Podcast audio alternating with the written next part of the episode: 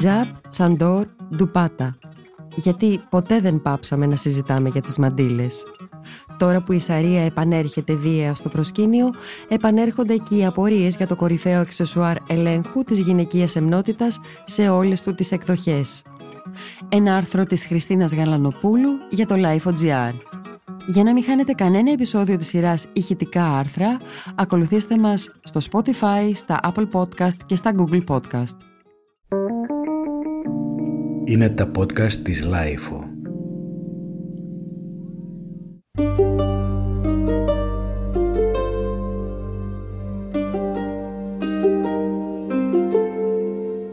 Διαιρεμένη ανάμεσα στον σεβασμό του δικαιώματος και του εθήμου και τη γνήσια οργή που προκαλεί στην πλειονότητα του δυτικού κόσμου μια γυναίκα με μαντήλα, η Ευρώπη χρόνια τώρα, ήδη από τις πρώτες προσφυγικές ροές, προσπαθεί να ανακαλύψει πού πραγματικά στέκεται όταν η κουβέντα έρχεται στα είδη του υφάσματος που σκεπάζουν το κεφάλι και το σώμα των γυναικών του Ισλάμ.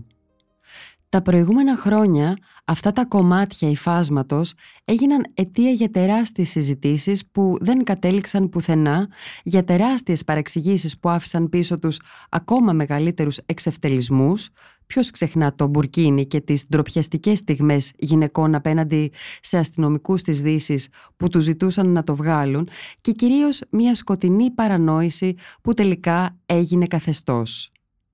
Το να θεωρείται δηλαδή μια γυναίκα με μαντήλα, προέκταση της τρομοκρατίας, σημαία του φονταμεταλλισμού, ρίσκο για την ασφάλεια της λαβωμένης Ευρώπης από τα πανωτά πολυνέκρα τρομοκρατικά χτυπήματα της τελευταίας δεκαετίας.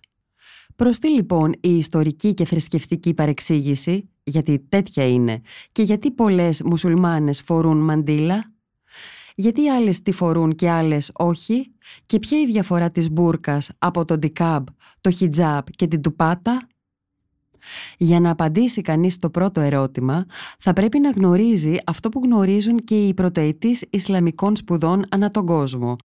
Ότι δηλαδή το Κοράνι πουθενά δεν υπαγορεύει ότι μόνον οι γυναίκες οφείλουν να καλύπτουν το κεφάλι τους. Το Κοράνι ζητά από άντρες και γυναίκες σεμνότητα και κάλυψη των μερών του σώματος που προκαλούν.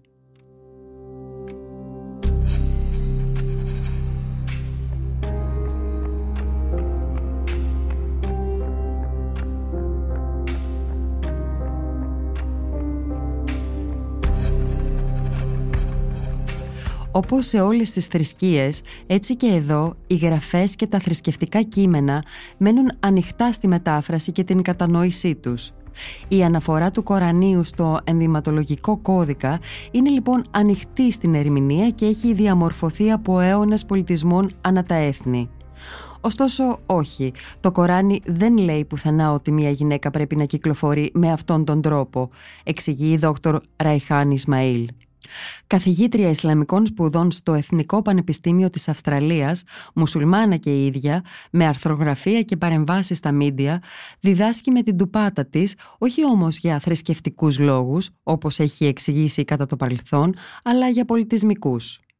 Σε παλαιότερη συνέντευξή της μάλιστα είχε επισημάνει ότι δεν μπορεί να φανταστεί τον εαυτό της χωρίς τη μαντήλα της αλλά χωρίς να της το επιβάλλει αυτό η θρησκεία ή έστω κάποιος από το στενό της περιβάλλον. Ανεξαρτήτως από το αν αυτή είναι μια πιστική απάντηση, οφείλει κανείς να παραδεχτεί ότι με τον βίαιο τρόπο που αντιμετωπίστηκαν μαντήλες και τσαντόρ στις δυτικές κοινωνίες, μια γυναίκα με μαντήλα, που πρακτικά κινείται μεταξύ Ανατολής και Δύσης, θα έλεγε οτιδήποτε προκειμένου να αποφύγει τις κακοτοπιές και τις εξαιρετικά δυσάρεστες προεκτάσεις της συζήτησης. Και μετά είναι και οι διαφοροποιήσεις αυτού του καλύματος κεφαλής και σώματος που επί του πρακτέου φλιαρούν για το βαθμό θρησκευτικού συντηρητισμού του περιβάλλοντας από το οποίο προέρχεται η γυναίκα που τη φορά.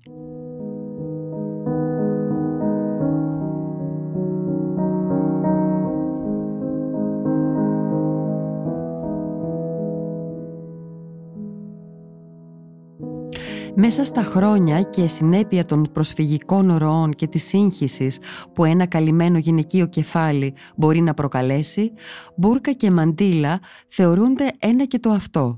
Όμως δεν είναι. Για παράδειγμα, η μπουρκα καλύπτει ολόκληρο το σώμα συμπεριλαμβανομένου και του προσώπου και η κάτοχός του αντικρίζει τον κόσμο μέσα από ένα υφασμάτινο πλέγμα. Το δικάμπ πάλι επίσης καλύπτει ολόκληρο το σώμα συμπεριλαμβανομένου του προσώπου, ωστόσο επιτρέπει να φαίνονται τα μάτια της γυναίκας.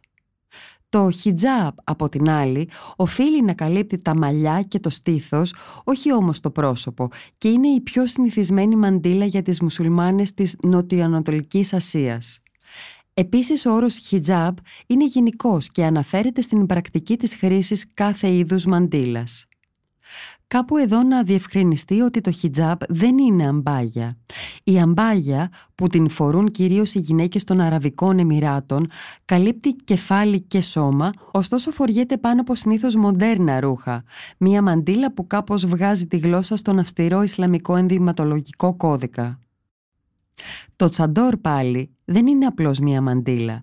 Πρόκειται για μανδύα που καλύπτει ολόκληρο το σώμα, δένει μπροστά και κάτω από το πηγούνι και αφήνει ελεύθερο το πρόσωπο αλλά όχι τα χέρια. Όσο για την τουπάτα, συνήθως αμφίεση στη Νότια Ασία, είναι ένα μακρύ μαντίλι που τυλίγει κεφάλι και ώμους και συχνά είναι κομμάτι μιας ολοκληρωμένης ενδυμασίας, που κάμισο, παντελόνι, φόρεμα που φτάνει μέχρι κάτω από τις γάμπες.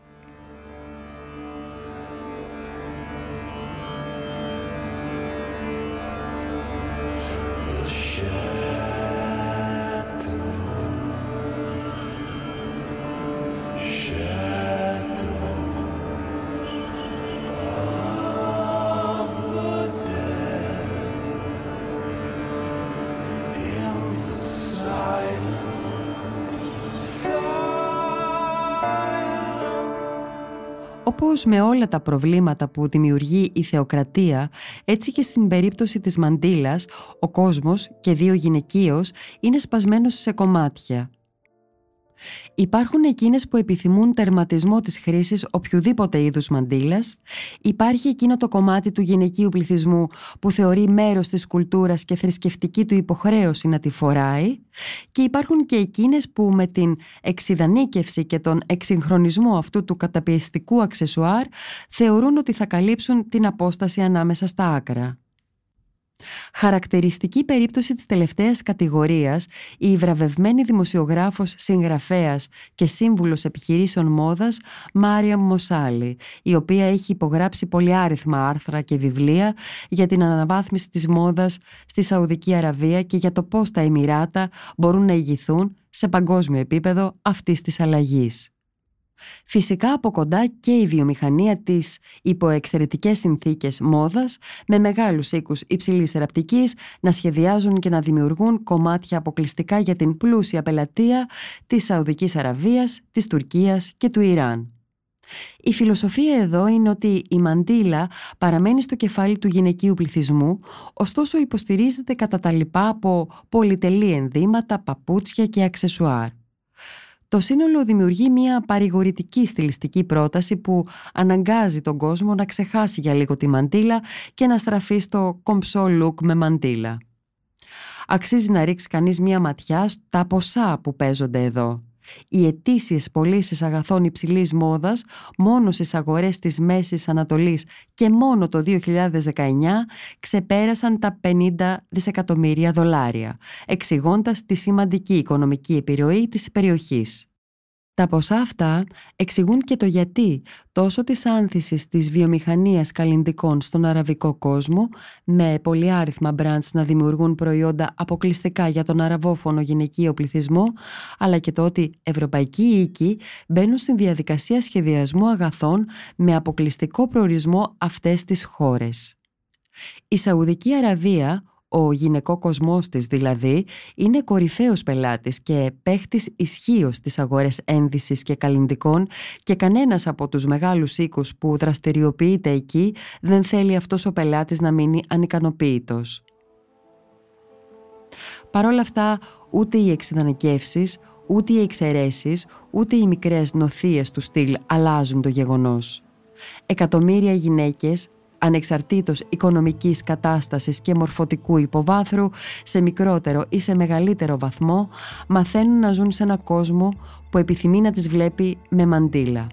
Κάποιες από αυτές θα εξαναγκαστούν να περάσουν στη Δύση σε ένα κόσμο εντελώς διαφορετικό από το δικό τους, που αυτή η μαντήλα τη φοβάται για όλους τους σωστούς και για όλους τους λάθος λόγους και κυρίως με το παραμύθι του θρησκευτικού διχασμού να συντηρείται και να συνεχίζεται.